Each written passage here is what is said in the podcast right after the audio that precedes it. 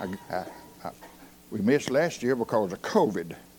Sharon and I both come down with it, and we wanted to come. Missed this one, and the next conference we're going to, which is over in Alabama, we'll be there the first Wednesday in this next month, whatever month this is, uh, March. So pray for us about that.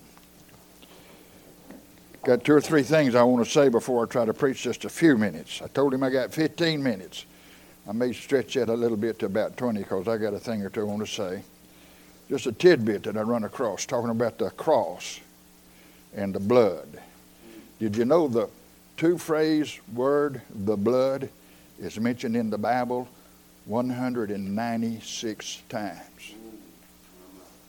The two phrase word, the blood. Did you know that the two phrase word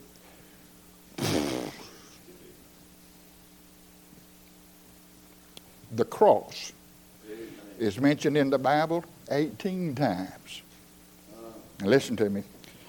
I'm talking about the real Bible. You add that together, that's 178 times. Now, watch what I'm fixing to tell you. I just learned this not too long ago. I'm not a mathematician. I can count to 10. I can count beyond that if I take my boots off.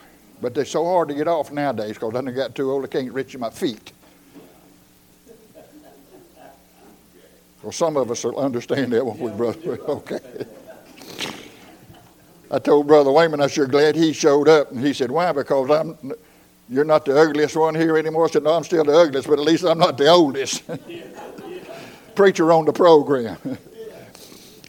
I was here for the first three or four, five years, the oldest preacher on the program. But anyway, uh, the, the, the two phrase word, Jesus Christ.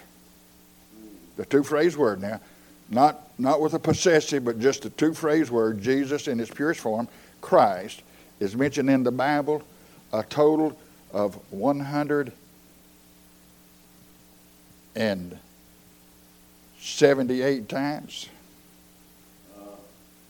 No, 196 times. I'm sorry. Now, did you get what I just said? The blood, 178 times. The cross, 196 times. The blood, when you hear about the blood and the cross together, it points to Jesus Christ. Yes. That's in the Bible, numerically. That ought to blow your mind. Uh-huh. I'm talking about the real Bible. You don't find it in the other perverted versions. You cannot find it there. Right. Now, here's the second thing I wanted to say.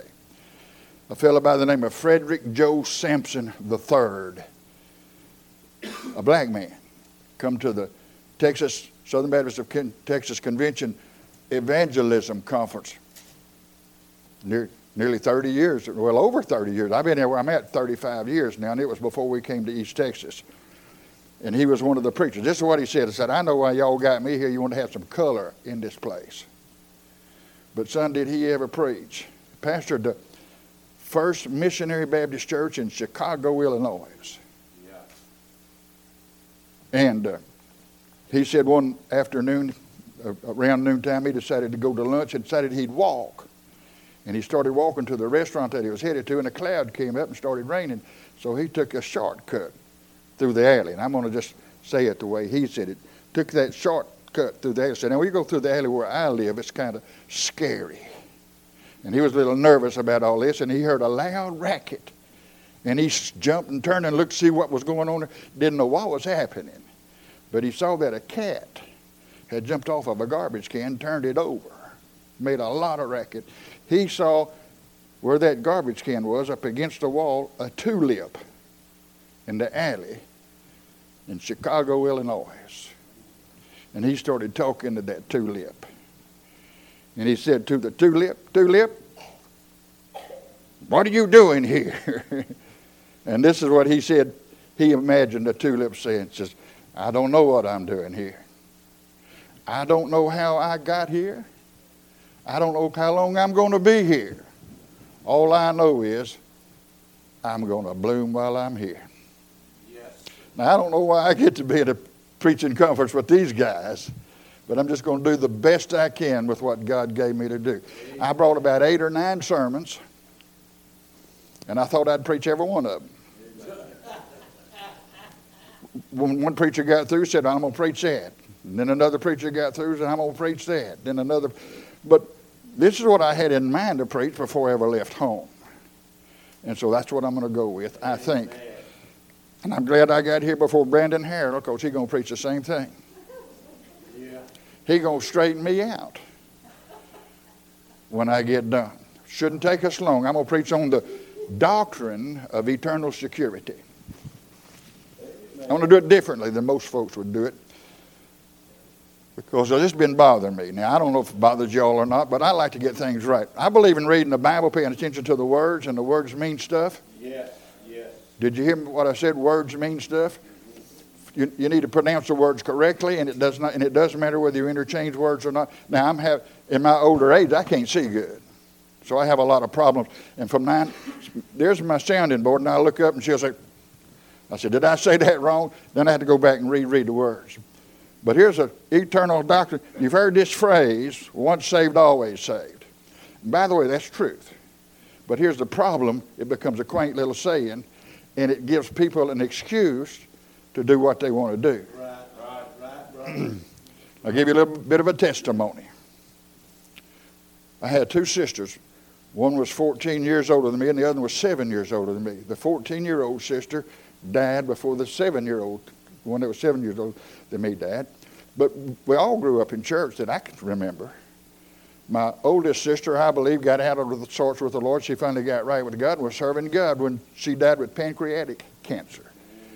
My next sister got lung cancer. She, she supposedly got saved when she was, I don't remember that happening. That's before I can remember stuff. But she made a profession of faith and was baptized and joined the church. But from the time she was married that first time, she got married when she was about 15 until she died, she never was very faithful in the church. There was a period of time they went for about two or three years. In fact, she was a member of the church I pastored for nine years and came twice. I think maybe twice. And I was over there nearly every Sunday trying to get them to come and talk to them.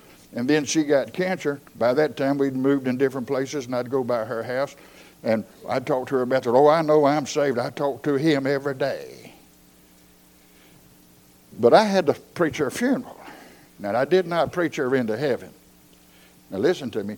I did not preach her into hell either. Because neither one of those is my responsibility. but after it was all over, one of the young ladies that she, my sister's name was Bobby. And this lady she went to school with and high school and stuff, they lived together. They lived even as, with their husbands and they lived at, the same house for a spell. Her name was Robbie. And she got to where she served God and was faithful. I had seen her numbers of times at a church and another Baptist friend of ours pastored. And she was there, and after it was all over, everybody else was gone. She come to me and said, Do you really think she went to heaven? And I had to be honest. I said, Well, it just didn't look good to me. Right. I don't know. Because, see, and this is what Robbie said, but yeah, but what about once saved, always saved? I said, There's no Bible doctrine for that.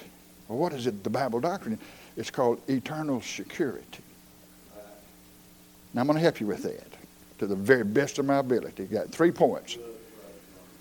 I'm to, I'm taking my text. Now, and this is just a springboard, somebody says, and I don't do this very often. I'm a line upon line type preacher at home. I've been preaching through the book of John since October 2021. Is that correct? 250 sermons plus the A's and B's that go with them. I'm not bragging. I'm just telling that's the way that I do stuff. A lot of people don't do it that way. But uh, this is a little different. So here's my text. If you'd like to stand, I'm going to read Jude. I call it chapter 1 because that's what all the uh, uh, internet and people things call it. Jude chapter 1. There's just one chapter in Jude, but it is chapter 1. It's not wrong. It's just maybe a little redundant, but it's not wrong. Verse 1. This is what the Bible said Jude, the servant of Jesus Christ and the brother of James to them that are sanctified by God the Father. Now, what's this word? And preserved in Jesus Christ and called. Mercy unto you and peace and love be multiplied. Let's pray, Father. Thank you for the Bible. My desire is that I be a honest, faithful minister. I don't want to be a legalist, and I don't want to throw cold water on stuff. But God, this is on my heart, and I pray that you'd help me. Open our eyes and ears and heart to the understanding of the things of God. If you don't do that, I, I'm like Brother Daniel prayed, talked about. We need to call on the Spirit, and I'm calling on you, Lord, to send the Holy Ghost to do a work among our hearts and lives. You get honor. We want to exalt the Lord Jesus Christ. We want to edify the church, but we also want to evangelize the sinner. Help us to do that. You get honor in it. In Jesus' name I pray. I'm going to skip a bunch of this introduction and get right to my points. I got three points in a poem. Now, it's been a long, long time since I was here and shared my poem with you. I finally shared it to Second Daniel back there. Y'all know there's three of those Daniels. Your daddy was a Daniel, right? They got a boy that's a Daniel. That's first Daniel, second Daniel, and third Daniel. That's that. That's, well, that's how I say it. And, uh, you know, just so I can keep it straight. That's got a lot of Daniels. But anyway, uh, I shared my poem with him the other day, and I had a hard time. I learned it when I was in the eighth grade, the first time. That'll you'll catch. When I was in eighth grade, the first time. That's about as, I got a official eighth grade education. I passed it the second time. I went to the ninth grade twice. I quit when I was in the ninth grade the second time and moved to Missouri to finish up in the ninth grade. They called me into the office in the summertime and said, Hey, you can't go on to the 10th grade. You've got to go back through the ninth grade. You don't have enough credits to pass. I said, I'm not going to do it. I'm going to go home. I got home. My mama talked me into going back to the high school and enrolling in the 10th grade. I did. And they took me in the 10th grade the first grading period, six weeks. We graded in six weeks. They called me in the office and said, You can't be here. You got to go back to the ninth grade. I said, I'm not going to do it. Oh, you got to. I said, No, ma'am, I don't have to. Here's what I'm going to do. If you give me a little piece of paper and I'll go around and get all them teachers to sign that off I don't have no books at home. That was just not one of my traits. I don't have any books borrowed from the library. I don't even know where it is. I didn't borrow any money from the lunchroom. I ate mine out of the Coca Cola fountains, cans, of uh, machines there in the, in the hallways out in the gym. And so if, you if you don't, I'm just going to get in my car and go home anyway, and you'll never see me again. That's my career. And so I left that. Now, this is what I wanted to do. I was going to join the army because I didn't want nobody telling me what to do.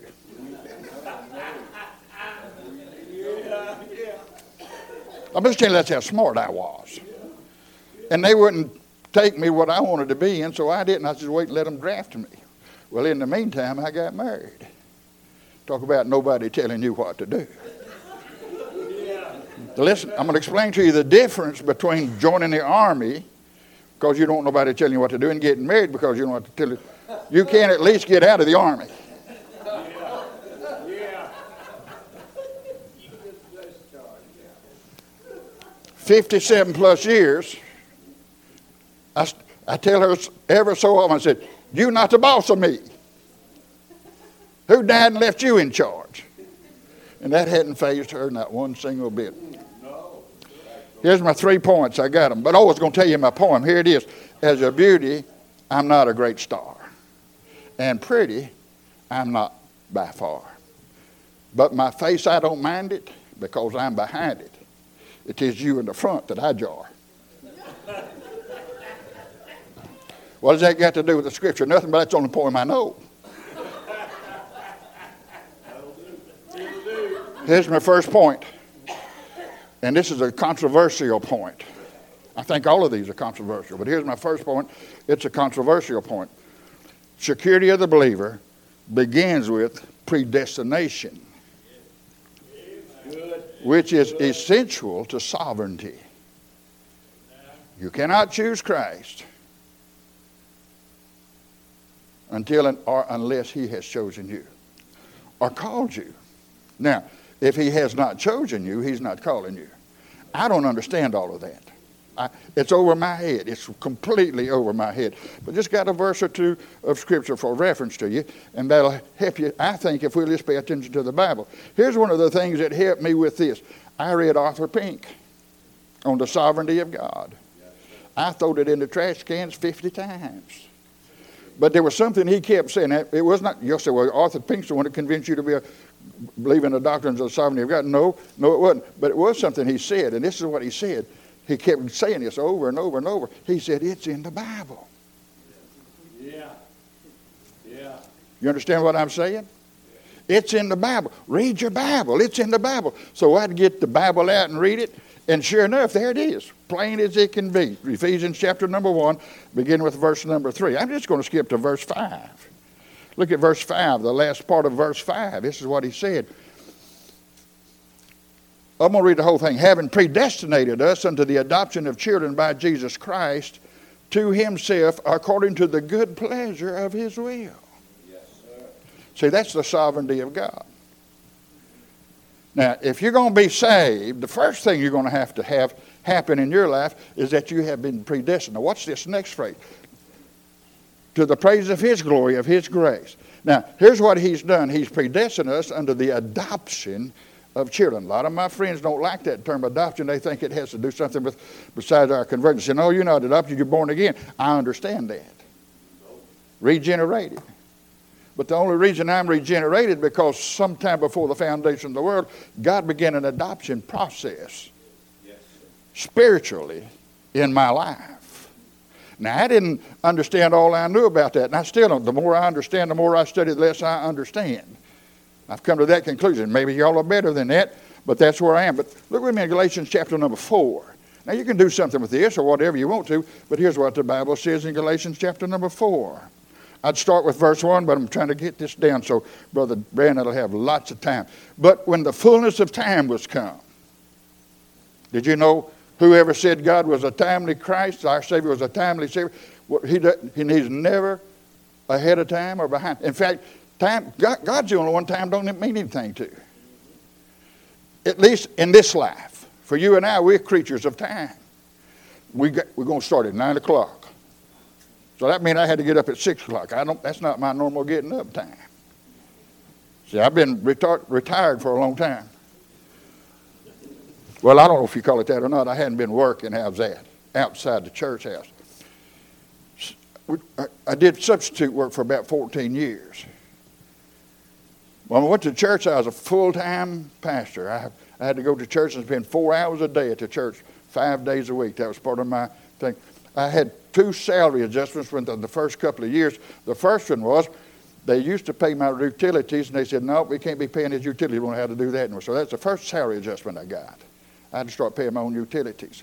The second salary adjustment I got was, oh, a few months later, and that they, the, the, the treasurer comes and says, we got to do something because we don't have enough money to pay the pastor. So they made a recommendation that they adjust my salary by $100 a week. I was getting $325 a week, and then I got $225 a week. That's a lot of money when you got kids trying to raise them, put them through school and stuff like that. So this is what I said. You're going to have to release me from this full-time position.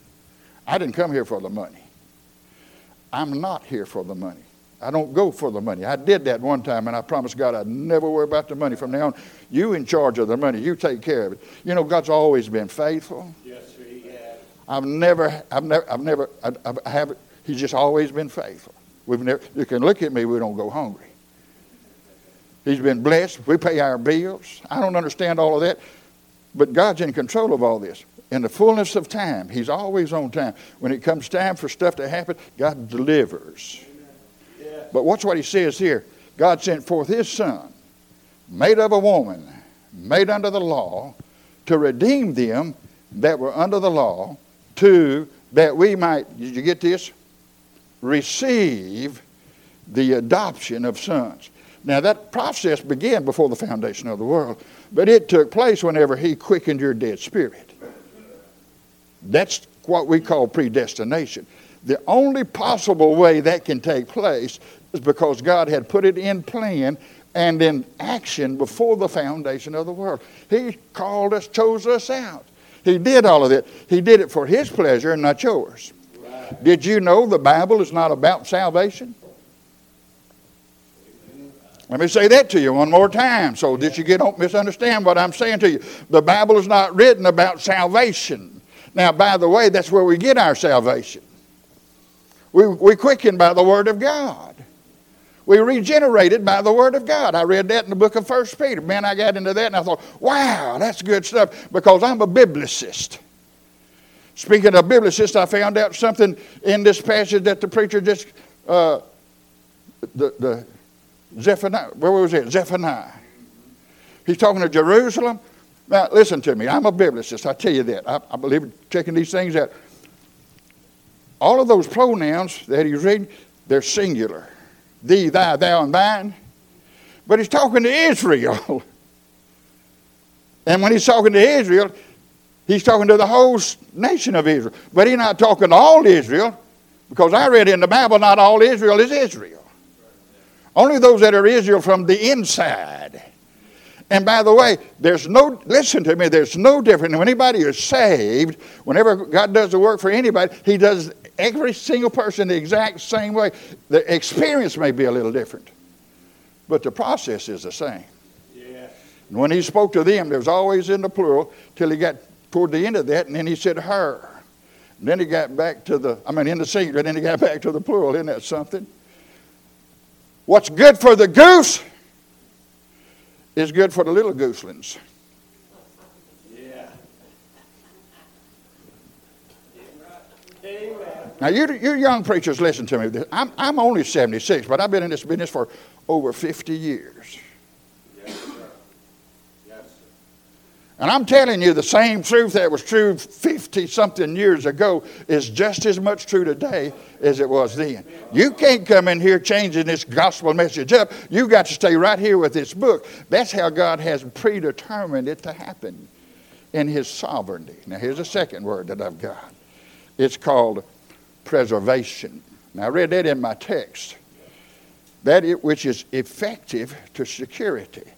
Let me give you a verse or two for that. I love this kind of stuff. Man, this just blows my mind. Back in Jude, it says, uh, back in our uh, opening text, who are sanctified by God the Father, now watch this, and preserved in Jesus Christ. Now, what that preserved means is that that's your security. You cannot keep yourself saved by doing good works. All right? I don't care what anybody says about that. If you're going to be saved from now to then, now don't misunderstand, this is not a license to sin. When you stay with the book, you find out what we're under grace, we're going to get sin. God forbid. Hey, what he, t- he talked about the Jew over there. He mentioned the Jew, the Jews. Somebody talked about the Jew. What advantage hath the Jew? Much in every way. Now, did you know that the Bible was written by Jews? That's why God told that woman at the well, salvation's of the Jews. No Samaritans wrote any book in the Bible. Let that soak in a little while. Huh? No Gentiles wrote any book of the Bible. Somebody said Luke was. I don't think so. I don't understand all I know about that, but I don't think so. Because it, but here's what God did He has extended it, but that's what He's had purposed in His mind. To the Jew first, I'm not ashamed of the gospel of Christ, for it's the power of God unto salvation to the Jew first. Figure that out. Now, by the way, God don't have a plan B. Who was it the other day said God never learned what, one single thing? Now, people say that about me quite often. And they're not often wrong. I am, if you'll get my witness from my wife, I am hard headed.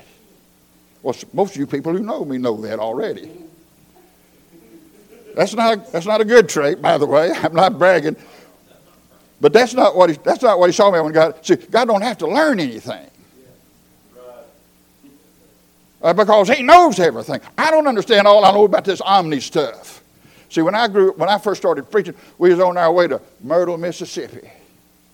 And my preacher, my pastor that I surrendered to preach under, and another preacher coming down from Freeport, Texas, they was going together, and they got start, started talking about this millennial position, premillennial and uh, amillennial and all that stuff. And they looked it back at me and said, Brother Barney, why do you? I said, I don't have a clue what y'all talking about.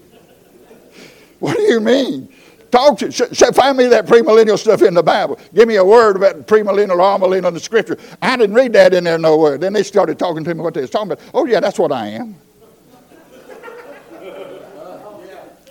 hey, I was confused about impeccability. I didn't have a clue what that word meant. I was pastor my first full time Baptist church over in Chester, Texas, and had a friend named Herman Knight come in and preach a revival meeting. Here's what we was going to do preach early, get out early, and say I was in Chester, and it's a Class B school. We was going to go to a football game. And a couple of three preachers showed up that they didn't know was coming. He preached for about 45 minutes to an hour. And then when it got done, they was all standing around out there talking with this preacher and was this preacher, and they got impeccability. Said, Brother Brown, what do you believe? I said, Oh yeah, that's what I believe. So, so we got home that night. I said, Brother Herman, Brother Herman, what in the world is impeccability? Well, if all they believed, I was bound, I was bound to believe that too. You know what I found out? I believed it.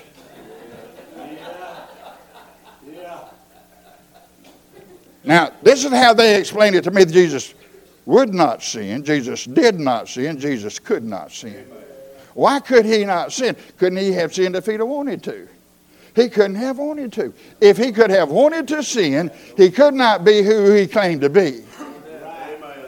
Now, listen, don't get mad at me, but I'm going to explain this to you. Jesus did not have a dual nature, he did not have a hypostatic nature. What are you talking about? He never took on Adam's nature. Find that in the Bible. Here's what he did. And somebody mentioned this earlier. God never quit being God. Christ never quit being God when he came to this earth. And if you, if you find that hard to believe, what he did was made himself of no reputation. Now, it only applied to the living people. Y'all listen, I'm helping you. I'm trying to help you. It only applied to living people, that reputation part. Because when he showed up and were some of those men that were filled with evil spirits, they came to run into him. You know what they said? I know who thou art, the Son of the Most High God. They recognized right off who that was because his reputation was not hidden to them because it was a spiritual matter. But Christ never had the nature of Adam. If he'd have had the nature of Adam, he'd have been just like Brandon White was and had had been redeemed some children's books writing stuff about the baptism of Jesus, and I read about that. They've been facing that on Facebook. Hope nobody gets a hold of that. And when he got to the baptism part, John said, Oh, I need to be baptized. And Jesus said, Hey, I come to the river to have all of my sins washed away. God forbid. If that's the kind of Jesus you got, that's not the Son of God. Amen. Jesus is not a man who became God. He's a God who he's the God who became man. And, and in that God section of it, that's where we get our security. He's the one who keeps us and preserves us. Let me give you a reference. And only those who are his sheep are in that preserved condition. Look with me in John chapter 10. I know you're familiar with this stuff, but I'm just giving it to you. I'm trying to hurry. I'm going to start at verse 25. And well, let me start at verse um, 22. And he was at Jerusalem feast of the dedication, and it was winter. And Jesus walked in the temple in Solomon's porch. Then came the Jews around about him and said unto him, How long dost thou make us to doubt? If thou be the Christ, tell us plainly. Jesus answered them, I told you.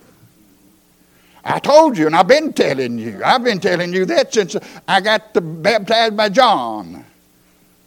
He might have told them that at the time he came to the, when he's 12 years old, when he came to the Passover feast. Remember that? He, he had mesmerized those doctors and lawyers and scribes. At 12 years old, you know how come? He didn't learn that stuff in 12 years. He invented that stuff. Because he's omniscient. But here's what he said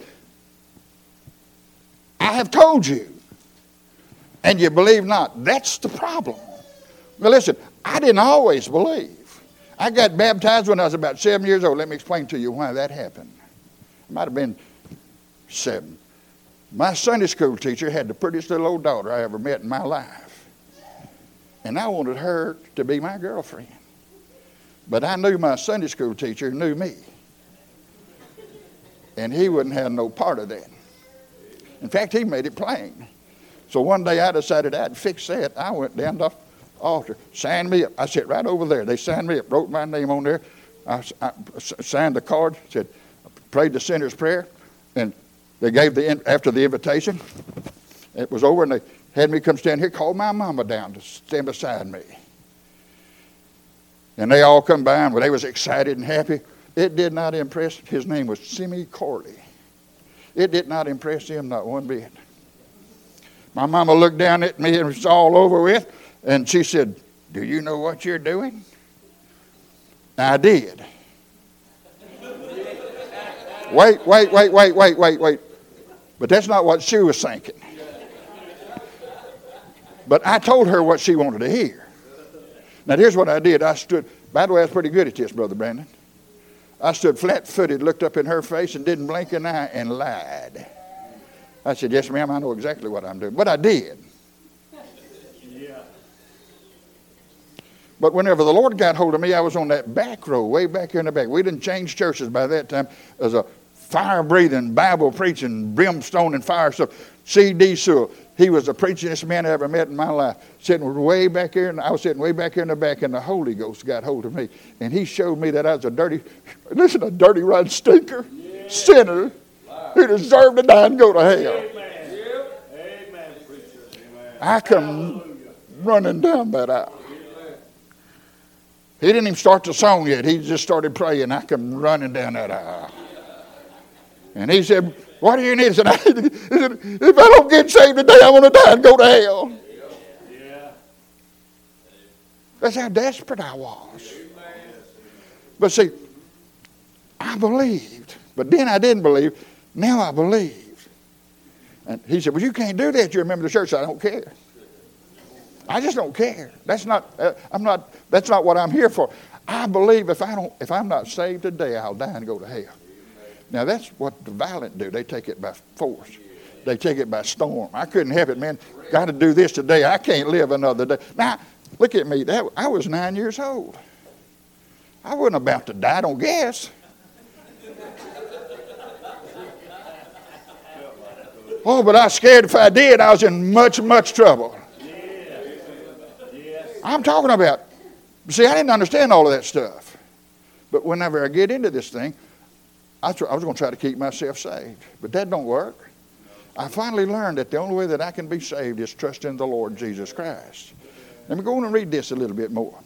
But he said, I've told you this, but you believe not. The works that I do in my Father's name, they bear witness to me. But you believe not, because you're not of my sheep. As I said unto you, my sheep hear my voice, and I know them and they follow me. And I give them, I give them, I give them. They don't work for eternal life. I give them. Whatever good work the Lord's beginning to us, He's going to perform. It's been said already. To the day of Jesus Christ. There's not any question about that. Now, according to sound biblical doctrine, by the way, that word doctrine in our real Bible is a good term. Did you know the word doctrine in the real Bible, when it's used in the singular, is always talking about the true doctrine of God? When the word doctrines in the plural, I'm talking about in your King James Bible, when it's in the plural, doctrines, it's always talking about doctrines of men. You find that in Matthew 15 9. Why do you transgress? Why do you trans teaching for traditions, doctrines of men, transgressing the commandments of God, doctrines of devils in 1 Timothy chapter 4, strange doctrines in Hebrews chapter number 13. The doctrine of God is always true and it's biblical. And that's what we're preserved by. Now, here's a third word it's perseverance. Now, listen to me. In these last days, people are getting perseverance confused with preservation. I, I read it on Facebook all the time. I say a word or two about that. And of course, as soon as I do, folks get mad at me. I'm a troublemaker. But did you know your perseverance is not what keeps you saved?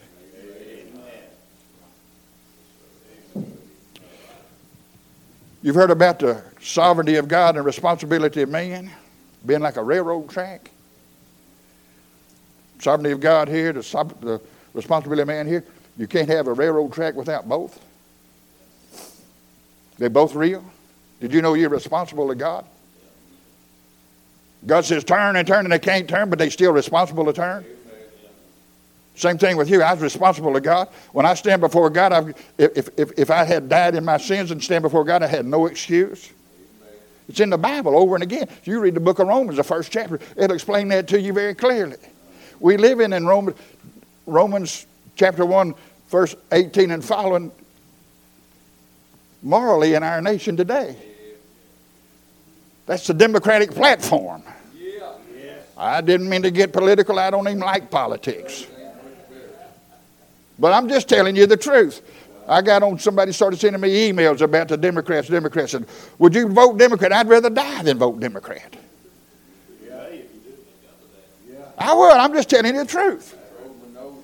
For, for years and years, if, if I never voted in a primary uh, political race in our county because they didn't have a Republican. All they had was Democrats. And Democrats was running against each other, and I didn't care which one of those birds won. By the way, I'll throw another thing out there, and y'all gonna like me like for this a whole lot. I don't vote for women, regardless of what party they're in. You got to be kidding me. Ask my wife if I'm kidding. Well, what are you to do then if there's no man running? I said, I just don't vote. Well, that's a vote for. You can call it whatever you want to, but that, my conscience is clear. All right, just thought I'd say that. Perseverance. It was already talked about. Here's the perseverance. We read verses 8 and 9 in Ephesians chapter 2. We almost always leave out verse 10.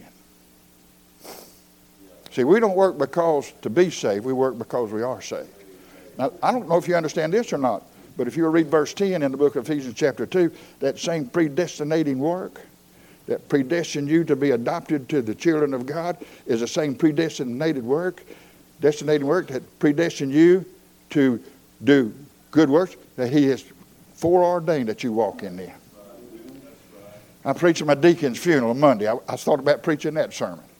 I preached at a Psalm chapter, Psalms are not a chapter, leave that alone. Psalms 23, verse number 4. I'm on, I, I just love that. Uh, let me, let me read it to you. I got it right here. Uh, what an interesting thought these things are. So, why did you preach that at a funeral? Because this is my deacon, the pity. Uh, uh, he, uh, Yea, though I walk through the valley of the shadow of death, I will fear no evil, for thou art with me. Thy rod and thy staff comfort me. This is what my deacon did. He was the epitome of that verse of Scripture. He walked. He walked. What's his walk? Here's his walk. It was a vocation. Y'all looking at me like that's not in the Bible. And not a vacation. It was his calling and not a career. He walked. He walked as dear children, like God walked, in love. That was already mentioned here. And his peace, he didn't have to fear evil because he knew he was walking with his God. So the one that was walking with him for thou, that means God himself is with us. That's the perseverance part. But that's not what, our perseverance is not what keeps us saved. It's his preserving power that enables us to persevere.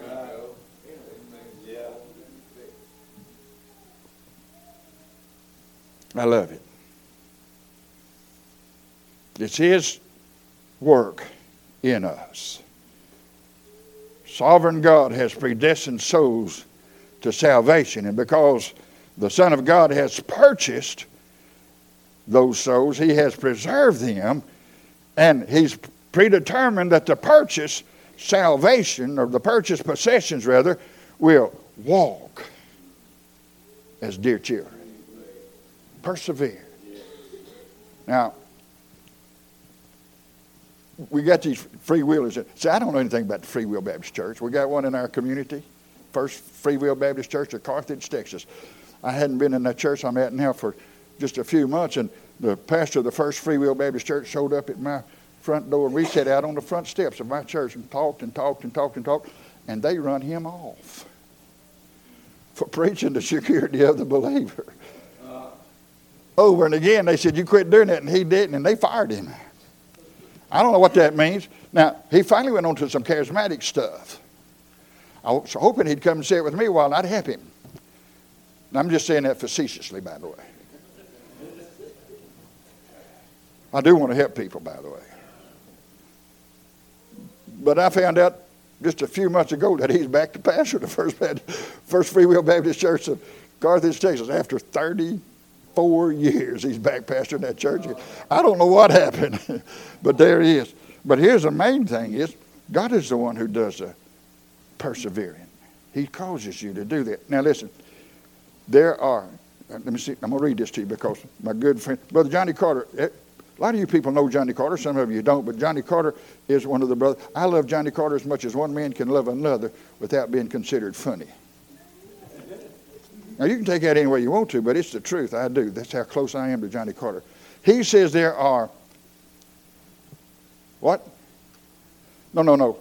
There are results in salvation, in the calling of God, that are also requirements.